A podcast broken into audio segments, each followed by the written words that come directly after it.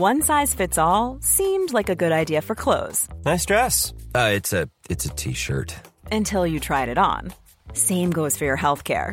That's why United Healthcare offers a variety of flexible, budget friendly coverage for medical, vision, dental, and more. So, whether you're between jobs, coming off a parent's plan, or even missed open enrollment, you can find the plan that fits you best. Find out more about United Healthcare coverage at uh1.com. That's uh1.com. When you're ready to pop the question, the last thing you want to do is second guess the ring. At Bluenile.com, you can design a one of a kind ring with the ease and convenience of shopping online. Choose your diamond and setting. When you find the one, you'll get it delivered right to your door. Go to Bluenile.com and use promo code LISTEN to get $50 off your purchase of $500 or more. That's code LISTEN at Bluenile.com for $50 off your purchase. Bluenile.com code LISTEN.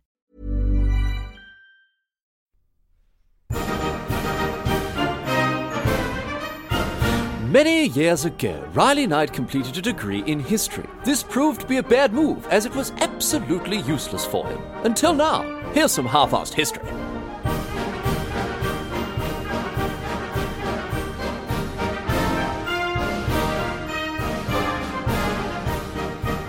Going on, mate? Great to have you along for some more half-assed history. On the agenda this week, going to be talking about the assassination of Archduke Franz Ferdinand. You've almost certainly heard of this taking place, of course, in 1914. It was it's largely seen as the event that triggered World War One. The First World War at that point was the greatest military conflict ever seen in human history. And we've all heard the story in general terms. Uh, Gavrilo Princip, a Serbian anarchist, shot Archduke Franz Ferdinand, who was obviously the heir to the throne of, uh, of Austro, uh, the Austro-Hungarian Empire. And uh, somehow that had a knock-on effect that then kicked off this huge years-long war. Now, on the face of it, this doesn't seem seem to make a ton of sense, and we're going to talk about that but on the whole, it's, it's worth having about a, about a chat about the whole story because it's a really, really good story in and of its own right. So let's get to it. Let's get to it. Uh, we have to go back a little bit here and talk about, or sort of zoom out a little bit and talk about the, the broader political context of Europe at the beginning of the 20th century.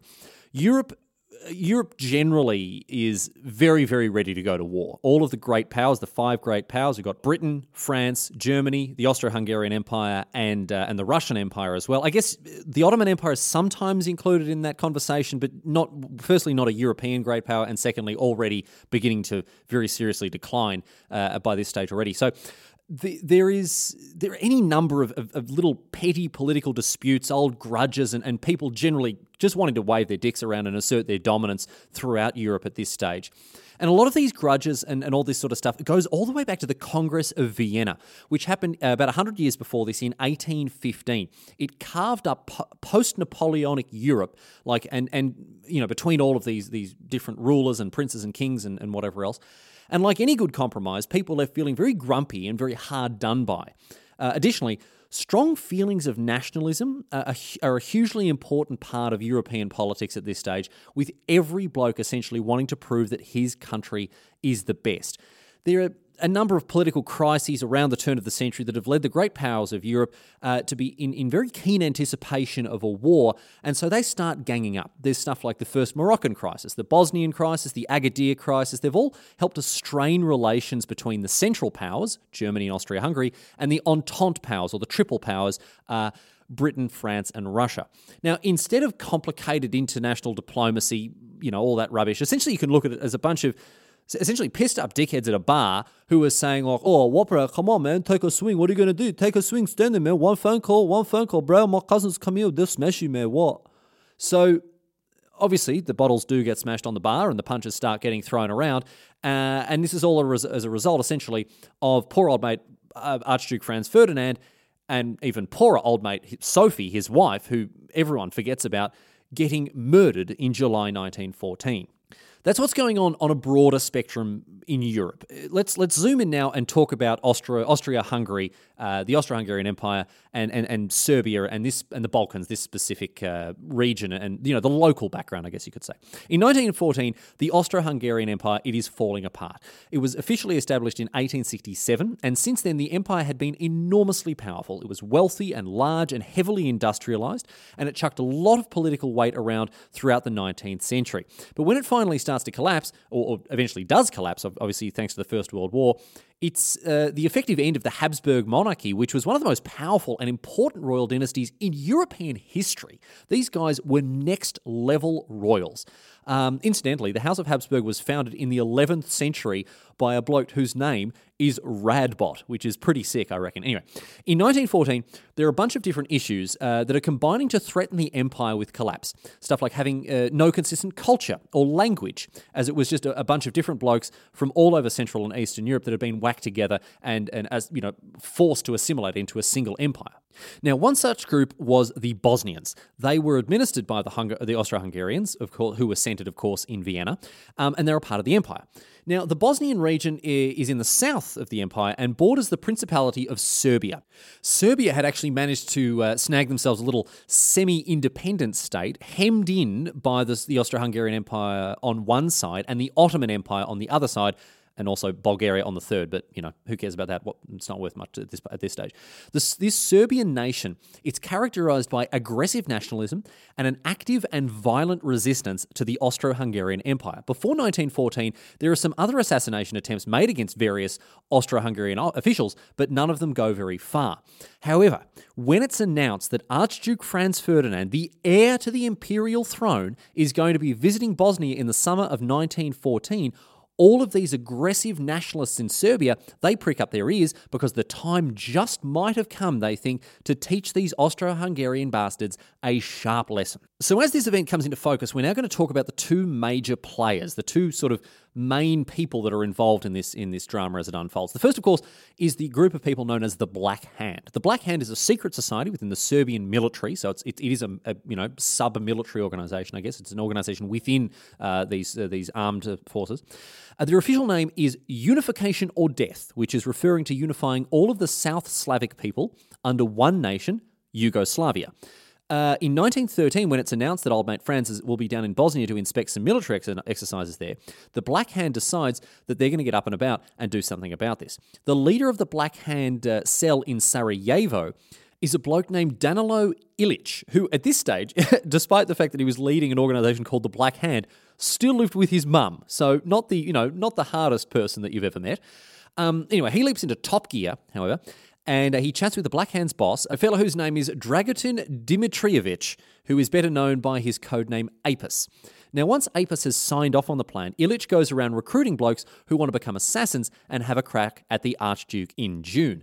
He recruits six blokes, most of them are young and impressionable idiots Gavrilo Princip, Nedjelko Kabrininovic, Vaso Kubrilovic, Trifko Grabez, Mohamed Mehmedbasic, and Zvitko Popovic.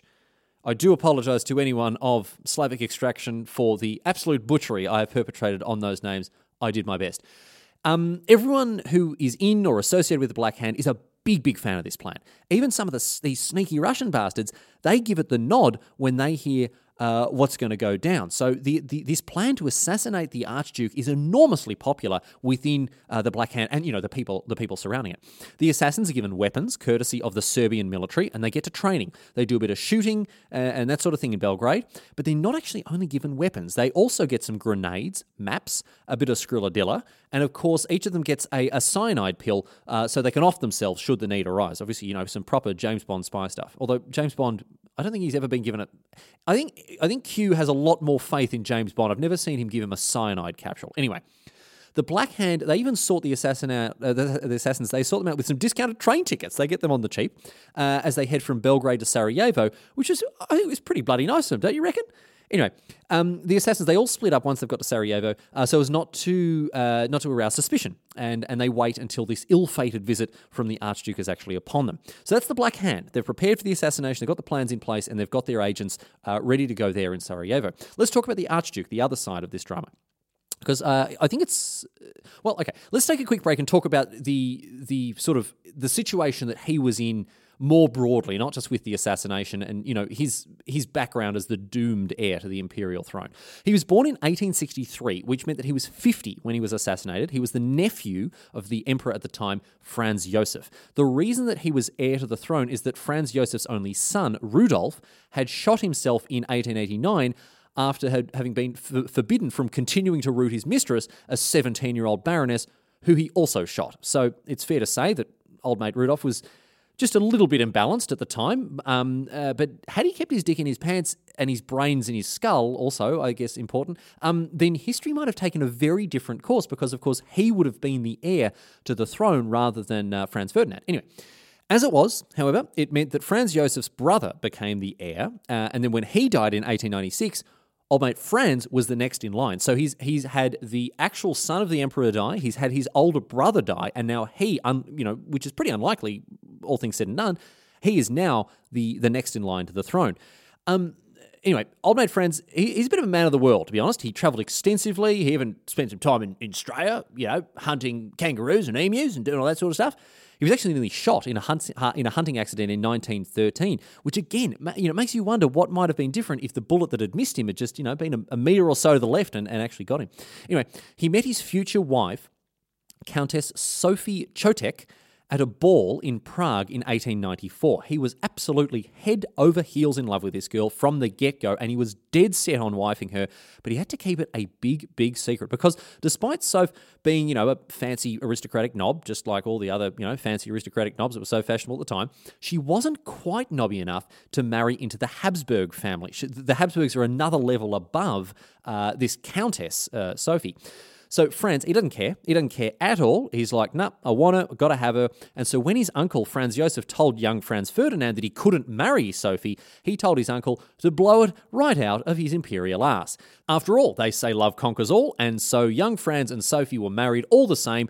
But uh, honestly, it actually didn't quite conquer all because uh, in this case, their marriage was morganatic. This means that all of their heirs would have no claim on the throne, and that Sophie herself wouldn't share her husband's titles as she might have done if she were just a little bit knobbier. Now, this doesn't sound like a big deal, but what it actually means is that Franz and Soph weren't allowed to appear in public together while he was going around doing, you know, all the stuff that imperial heirs do. It's it's absolutely tragic, really, because Franz, you know, he'd finally occasionally find ways around all these stupid rules, uh, as he did with his trip to Sarajevo. Uh, the, the, it was quite clever actually because he he wasn't going as the imperial heir officially; he was going as the inspector general of the Austria Austro-Hungarian armed forces, which meant that she was able to go with him. And obviously very clever, but obviously also very tragic because we all know what happens there. So the most interesting thing about this whole scenario, you know, quite a, quite aside from the fact that he has this kind of, you know, really difficult situation uh, thanks to the the rules of the aristocracy, aristocracy with his with his marriage. Um, the most interesting thing about him is that unlike his uncle. Franz was actually in favour of granting greater autonomy to many ethnic groups that were part of the empire. This means that had they not, you know, shot him in the head, then the Serbs may have been able to sort something out with him if they just waited uh, once he became you know, emperor vis-a-vis this whole Yugoslavia business. He would have been probably a lot more receptive to that than his old uncle. As it was, of course, poor old Franz and his wife, Sophie, they met their end in Sarajevo in 1914. So let's actually get to the, you know, talk about the assassination itself once that once they've arrived there in Sarajevo. A lot can happen in three years, like a chatbot may be your new best friend. But what won't change? Needing health insurance. United Healthcare TriTerm Medical Plans, underwritten by Golden Rule Insurance Company, offer flexible, budget friendly coverage that lasts nearly three years in some states. Learn more at uh1.com. Ready to pop the question? The jewelers at Bluenile.com have got sparkle down to a science with beautiful lab grown diamonds worthy of your most brilliant moments. Their lab grown diamonds are independently graded and guaranteed identical to natural diamonds, and they're ready to ship to your door. Go to Bluenile.com and use promo code LISTEN to get $50 off your purchase of $500 or more. That's code LISTEN at Bluenile.com for $50 off. Bluenile.com code LISTEN.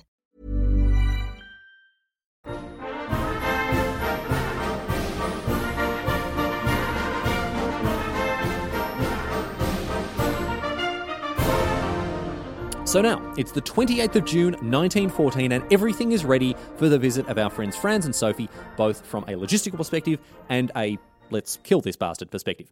Ilic has lined up his six assassins, whose names I'm not going to repeat because, again, it was bad enough the first time, along the route that the motorcade is going to take. How did he know the, this route, you ask? A great question. How could they know the route that the motorcade was going to take? Obviously, a top secret, uh, highly protected piece of military. Inf- oh, no, actually, no. Uh, it was uh, published in a public program, uh, like a newspaper, uh, for anyone to read. So well done, Ilic, on your enormously successful espionage campaign. You went out and bought a small pamphlet that told you what, what you need to do. Well done. Anyway, before the motorcade begins, Ilic is going up and down to these six assassins, geeing them up, getting them amped, getting them pumped, going, oh, God, get ready, going to plug this bastard, it's going to be fantastic, going to have a great time. There are a bunch of huge stuff ups that are headed our way at full speed now. So let's get to the first of them. Number one, when Franz arrives at the six car motorcade, he hops into his car, which is a fancy convertible, uh, which was third in line. However, by mistake, a bunch of regular cops also uh, jump aboard the other cars instead of the special security officers that had been planned to go along to keep things safe. So instead of these, you know, security experts that had been set aside specifically for the uh, for the Archduke, instead he's along with these just you know normal idiot cops. So that's that's stuff up number one. Anyway, the motorcade gets underway at around 10 o'clock in the morning, driving, driving along the river. And at this stage, we come across uh, stuff up number two. The bloke in charge of the local military, General Michael von Appel, probably Michael von Appel, uh, that I, at least at least I can do German names.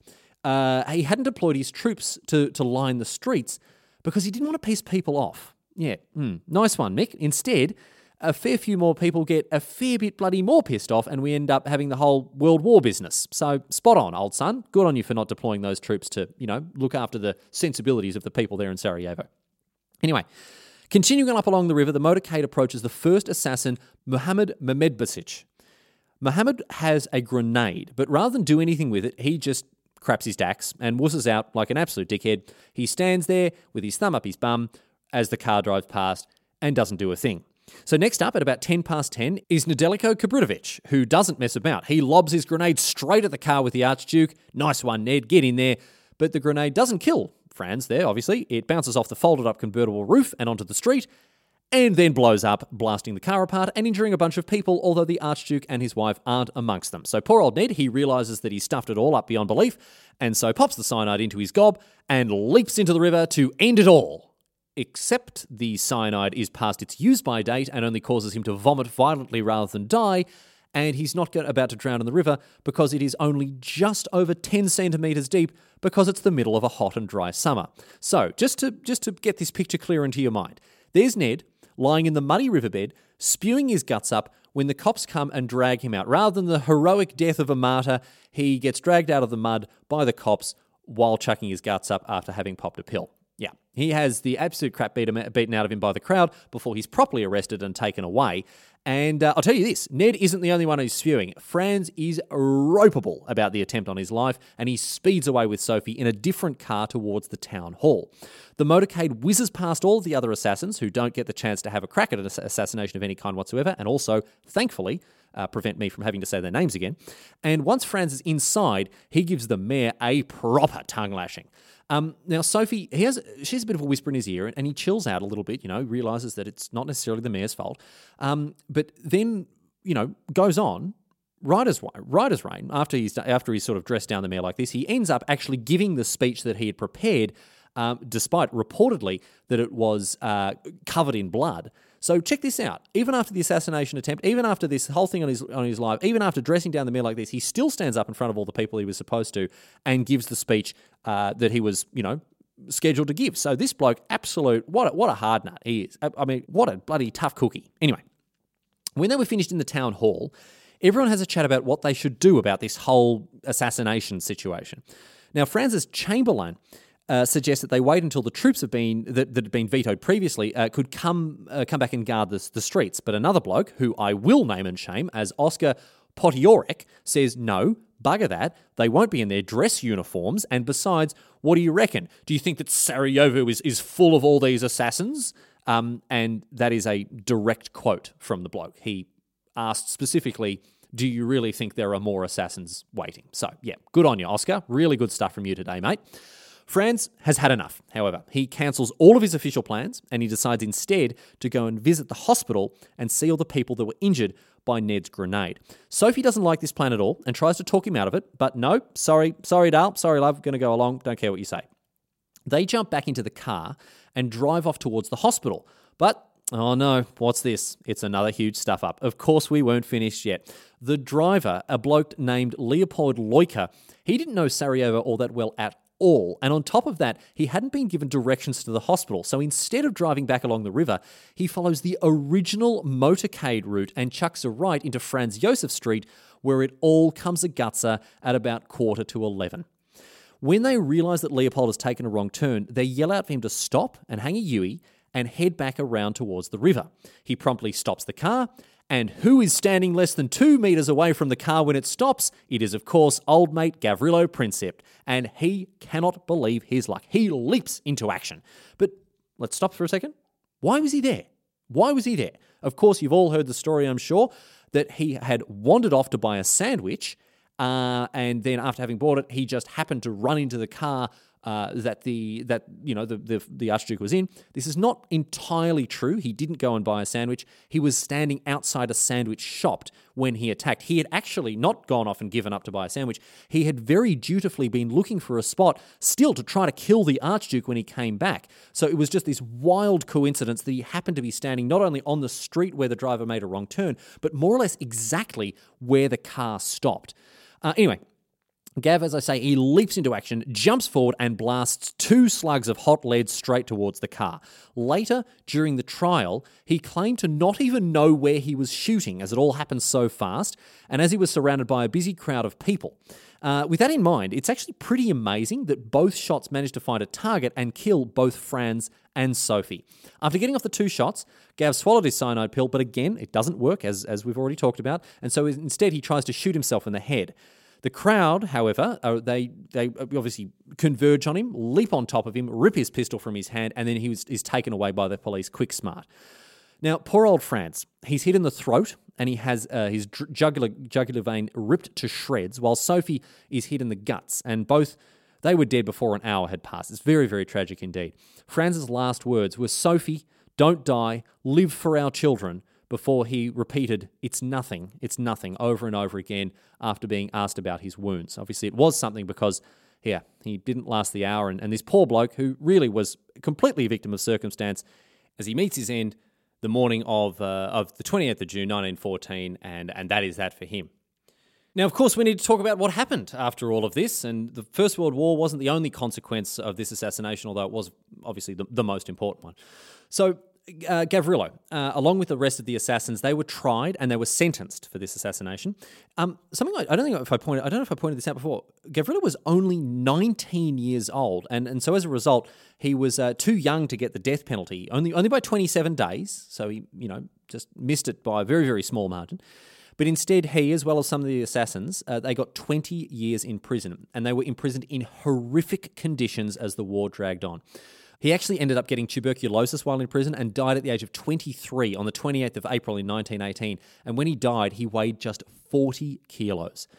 Um, on the other side of things, for his part, Franz, Franz wasn't buried in the imperial crypt despite being the, you know, heir to the throne. And again, this was because his wife wasn't noble enough. And this wasn't all. The rules were so ridiculous that Franz and Sophie's orphaned children weren't allowed to come to the public ceremonies for their old man. But of course, the much larger consequence, as I say, as we all very well know, is the First World War. It begins exactly one month later on the 28th of July 1914. And why? Why was this one bloke getting shot enough to trigger this, this enormous conflict that la- dragged on for years and years and years and cost, you know, nearly 20 million lives? It's because Austria-Hungary immediately cracked down on the Slavic areas that they controlled and a month to the day after the assassination declared war on Serbia itself. Russia, as a retaliatory measure, uh, obviously mobilized against uh, against the Austro-Hungarian Empire and declared war on them because they're mates with Serbia, and for good measure, also declared war on Germany because they were because Germany is mates with Austria-Hungary. You'll remember were the Central Powers. Germany then declares war on France for being mates with Russia, and finally, Great Britain enters the war on the 4th of August when Germany invades Belgium so as to get to France. So, what followed was over four years of the most horrific and senseless waste of human life that has yet been seen on our planet. As I say, estimates vary, but as high as 19, maybe even 20 million people, military and civilian alike, losing their lives. And it, it was just an it was an absolutely senseless tragedy. But I want to point something out here. I want to point something out here. the often repeated idea that this whole thing never would have happened if Franz Ferdinand hadn't lost his life in Sarajevo in, in, uh, on that day, it's completely and utterly untrue. As I said, right at the start, Europe is like a powder keg. It would have blown up as soon as the next political crisis came along. So I, guess the question here is did the assassination start the war? The short and the rather, rather lazy answer is yes, although I think it would be more accurate here to say it was this complicated system of, of, military alliances, the political climate of the late colonial period, and all of this nationalist dick waving that was going on at the time that really started uh, World War One. Although, you know, you obviously can't have one without the other. But I do think it's fair to say that that's really what did start the First World War, and not some misguided 19-year-old plugging an archduke. Although, in fairness, that certainly didn't bloody help.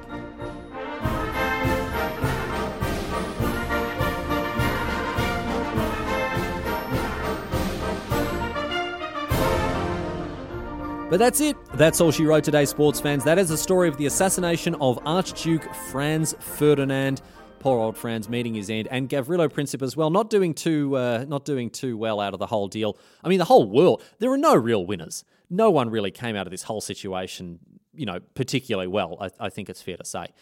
Anyway, going to wrap up, wrap things up now. Of course, a couple of quick reminders. Jump on Twitter, half-assed history without an O wouldn't fit. Very annoying. Um, you'll be able to get across all the stuff I post. They're usually on a daily basis, just interesting stuff I've come across while I'm reading. Uh, halfassedhistory.net is the is the website for this podcast. If you want to find further information about the show, get in touch. Halfassedhistory at gmail.com, the best way to do that. Also, have a link to the Patreon that I've set up. And, and again, a very deep and heartfelt thank you to uh, the patrons who still are giving money despite there being no uh, rewards or anything else like that. So, uh, some very some very generous altruism there, and I really do appreciate it. I'm going to sort out some rewards for my patrons at some point. I've got stickers to give away still. Send us an email uh, if you want them. I'll send them to you for free, no worries. Uh, just halfassedhistory at gmail.com again. Uh, let me know you want some stickers with your address. I'll send them through. It's fine. Don't worry about it. And we're going to finish the show this week, of course, with a question posed on Reddit. This one posed by Lorf underscore Yimzo. Fantastic name, I have to say. Um, and it's a good one as well. Did Franz Ferdinand's hit single Take Me Out have anything to do with his assassination in 1914?